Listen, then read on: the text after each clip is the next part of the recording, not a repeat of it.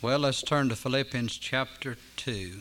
Philippians chapter number 2, verse number 5. Let this mind be in you, which was also in Christ Jesus, who, being in the form of God, thought it not robbery to be equal with God. Good verse to use, you know, for those that deny the deity of Christ. But made himself of no reputation, took upon him the form of a servant and was made in the likeness of men, and being found in fashion as a man, he humbled himself and became obedient unto death, even the death of the cross. Wherefore God also hath highly exalted him, given him a name which is above every name, that at the name of Jesus every knee should bow, things in heaven and things in earth and things under the earth, and that every tongue should confess that Jesus Christ is Lord, to the glory of God the Father. May we pray. Our Father, I thank you for the Word of God. I thank you, Lord, uh, for the privilege to preach this book. Thank you, Lord, for these that have come for the service. I pray that you would give me wisdom and understanding, help me to be a blessing, to be a help. Teach us thy truth tonight in Jesus' name. Amen. I want to bring a message on the phrase there, the name above every name. The Bible says God hath given him a name which is above every name. Jesus is the personal name of Christ and means Jehovah is salvation, our Savior. Uh, the name is found 979 times in the New Testament, of which 615 are in the Gospels, 251 in the book of John. And Jesus in the New Testament is the same name as Joshua in the Old Testament. Uh, Joshua is found 215 times and twice in the Old Testament and twice in the New Testament, where it is translated Jesus in Acts 7:45 and Hebrews 4 and verse number 8. So, this is the personal name of Jesus Christ of the Lord. His, his full name is the Lord Jesus Christ. The Lord speaks of His deity, the fact that He's God. Christ is His office, means Messiah, and Jesus means Savior, His personal name. James 2 7 says, Do not blaspheme that worthy name by which ye are called. I think people need to be very careful that they do not misuse the name of Jesus Christ. The Bible said, Thou shalt not take the name of the Lord thy God in vain. The Lord will not hold him guiltless that taketh his name in vain. What about that name, the name of Jesus? The name of Jesus is salvation. The angel instructed Joseph there in Matthew 1 21, Thou shalt call his name Jesus, for he shall save his people from their sins.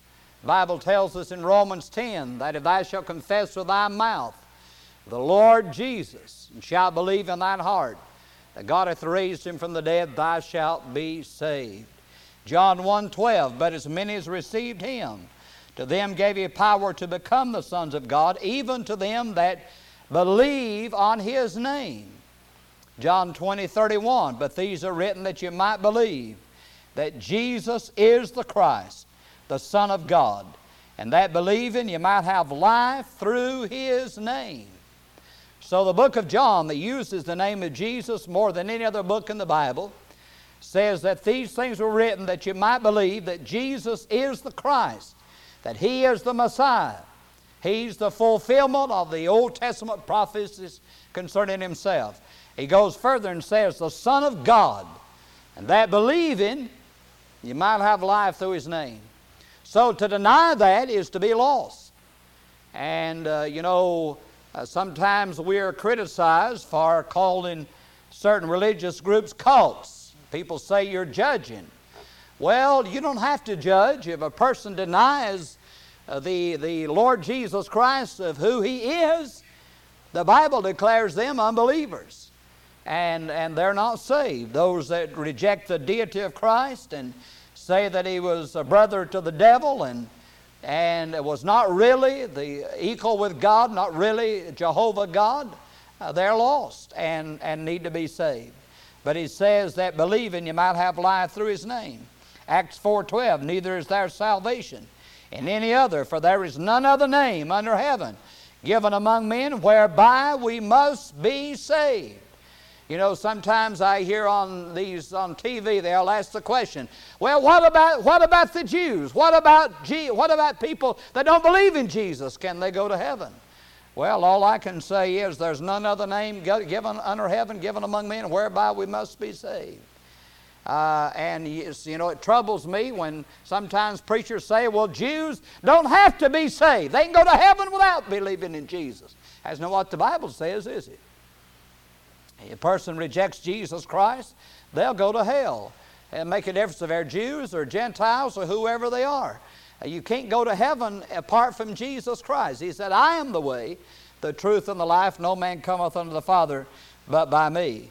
Acts 10:43 to him give all the prophets witness that through his name whosoever believeth in him shall receive remission of sins. Romans 10:13 for whosoever shall call upon the name of the Lord shall be saved. What is his name? Jesus. Whoever calls on that name can be saved. Whoever rejects that cannot be saved. And uh, it's not God saved me, it's Jesus is the one that died for our sins. He was God, of course. And, and I'm, I don't, you know, I, I don't think we ought to become so picky and uh, say, well, you didn't say exactly the same words because the Bible says with the heart man believeth unto righteousness. It's not uh, with the mouth we believe. With the mouth confession is made unto salvation. But it's a heart matter that is important. But in 1 John 3.23, and this is his commandment that we should believe on the name of His Son, Jesus Christ, and love one another as He gave us commandment. Now, these are just some verses, and there are others that tells us that there is salvation in the name of Jesus Christ. Now, this is the Lord Jesus Christ. You know, uh, uh, some, uh, some Latin people are named Jesus. Uh, and uh, but they, what they call it Jesus, I think, is, is the correct pronunciation of of some Mexicans that take that name, but I want to tell you that th- their name, uh, even though they may be called Jesus, be, be spelled Jesus, there's no salvation in that name. He is the Lord Jesus Christ. And, and in that name, there is salvation. Not only is there salvation, but there is security in the name of Jesus Christ. 1 John 5 13. These things have I written unto you that believe on the name of the Son of God that you may know that you have eternal life and that you may believe on the name of the Son of God. And in John 3:18, he that believeth on him is not condemned, but he that believeth not is condemned already, because he hath not believed in the name of the only begotten Son of God. So if we know that we have believed in the name of the Lord Jesus Christ, then we can be sure of our salvation, the Bible says. In fact, that's the only way you can have assurance. Uh, you know, if a person bases it on what they do, who could ever who could ever have any assurance of salvation based on what you do? If any of you ever sinned, well, we've all sinned, haven't we? I, well, I don't want to sin, but uh, I do, and, and no doubt I will in the future.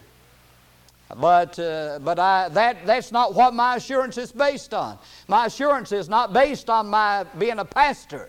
It's not based on living a good life. It's not based on feeling. A person may say, Well, I think I'm saved because I feel saved. You may question them a week down the road and they say, Well, I must be lost. I don't feel saved now. Must, must be lost. I, I feel differently. Aren't you glad the Lord tells us that our assurance is not based on how we feel? Uh, because our feelings can change, our, our, our works can change. We can fail the Lord, and we do fail the Lord. And, and, in spite of all of our effort not to, we still sin, we still fail the Lord, but our salvation is secure in Jesus Christ. The Bible tells me if I believe in the name of the Lord Jesus Christ, I can be sure and certain and positive of my salvation. Isn't that wonderful? I mean, you go home tonight and lay down and go to sleep and say, "Thank God." I don't know. I don't know what tomorrow may bring me. But it's one thing I'm sure of I'm going to heaven when it's all over.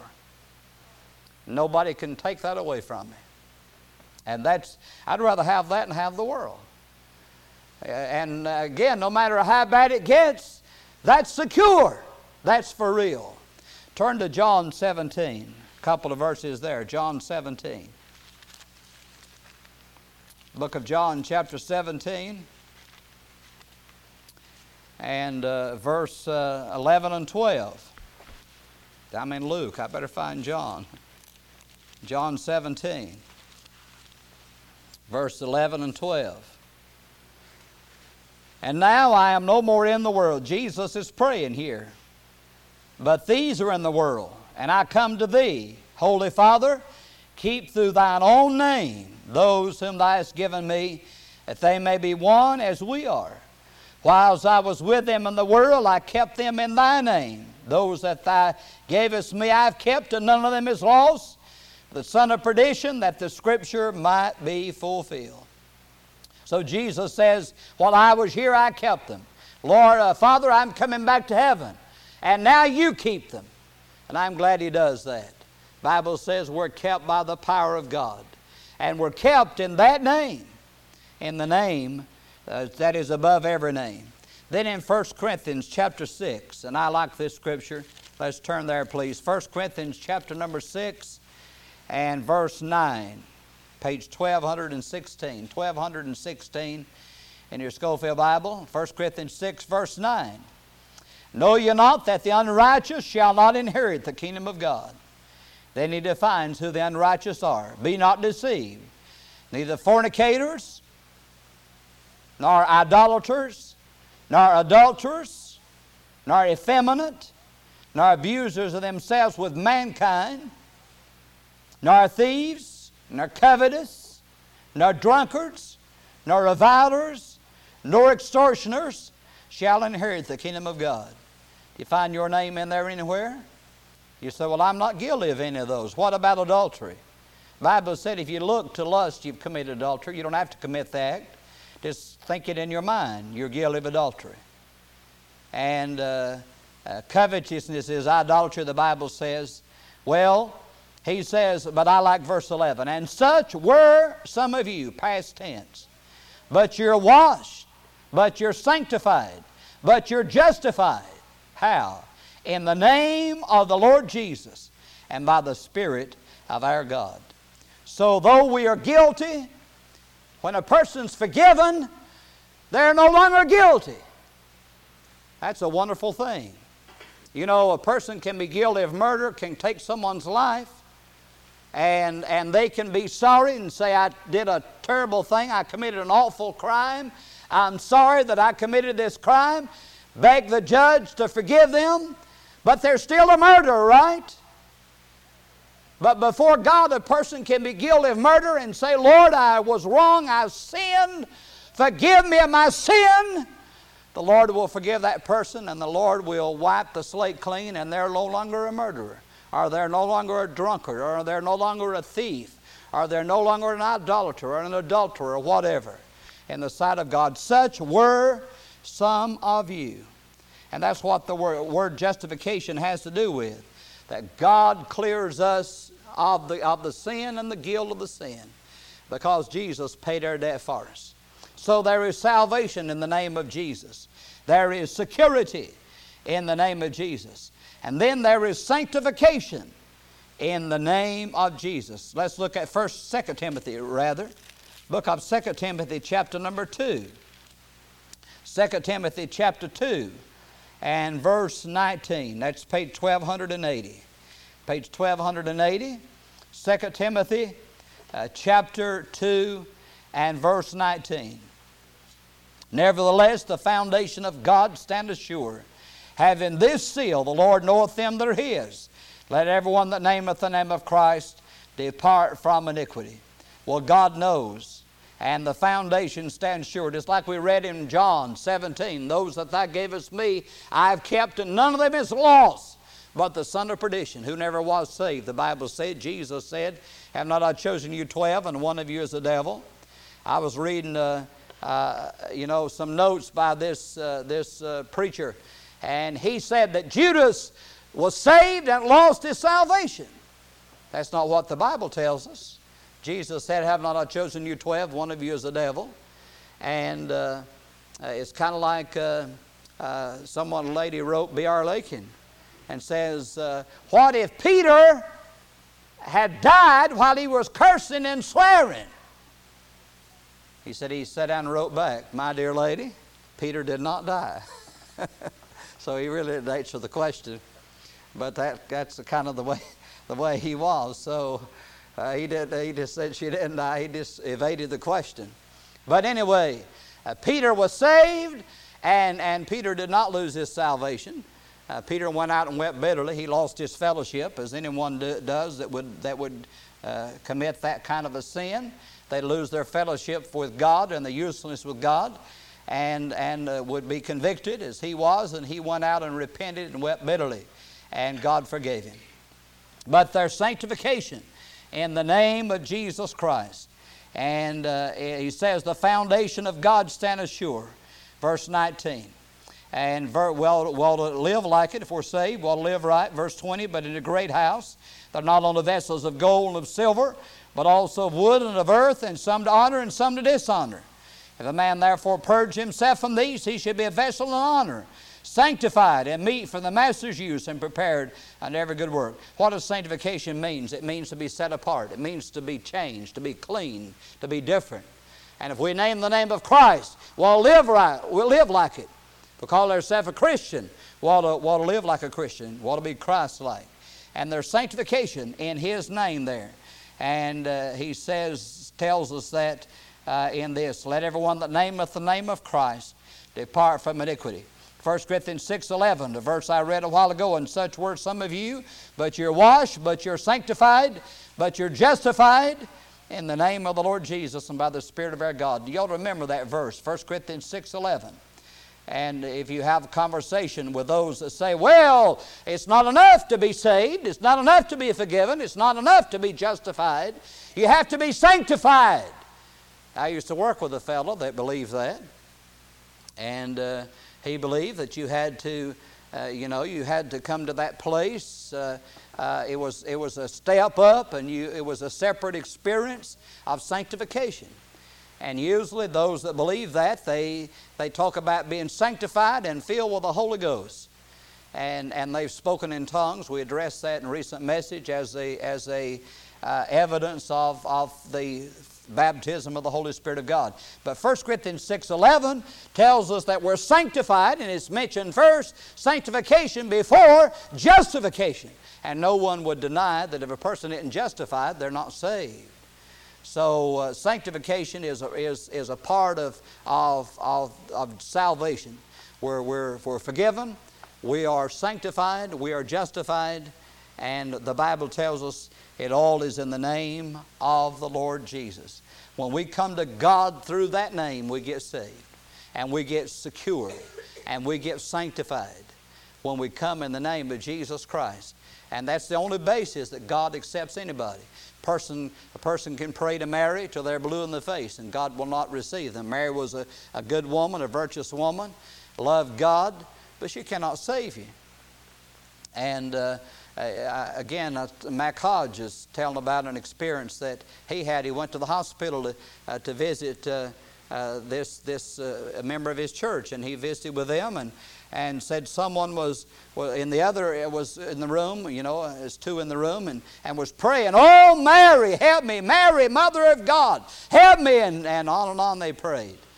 And uh, he started to leave or he spoke to the individual and says i can't understand why the virgin mary don't help me and don't hear and answer my prayer and he said that's because there isn't any virgin mary and he went on to explain Mary was a virgin when the Lord came to her and she conceived Jesus Christ, and Jesus Christ was born, but then her and Joseph went on to have other children. And, and explain the true way of salvation. And, and the, I believe it was, a man, or it might have been a woman. I can't remember clearly the story. But, uh, uh, but anyway, led them to Christ. And they were trying to, to get to God through Mary. And the reason, I heard that recently, I heard them talking about that and trying to explain the reason they pray to Mary is because they believe that, uh, that the, uh, the easiest way to get to a person is through their mother. And that if you went to, to the mother of Jesus, Jesus would, would accept you uh, because he has so much love for his mother. Well, uh, you know, that's human reasoning, but that's just not true. That's just false. Uh, there's nowhere in the Bible that, uh, that he tells us that. In fact, the Bible is very clear. There is one mediator between God and man, the man Christ Jesus. We can't pray, we can't get to God through Mary, we can't get to God through saints, we can't get to God through, through anyone else except Jesus Christ. And anybody that tries to will not be accepted. They can pray from now on, and those prayers are worthless unless they come through Jesus Christ. And so there's salvation, there is security, there is sanctification in the name of Jesus Christ. And then there is supplication, and I've touched on this, I guess, a little already. In John 14, let's turn there, please. John chapter 14. Supplication has to do with prayer.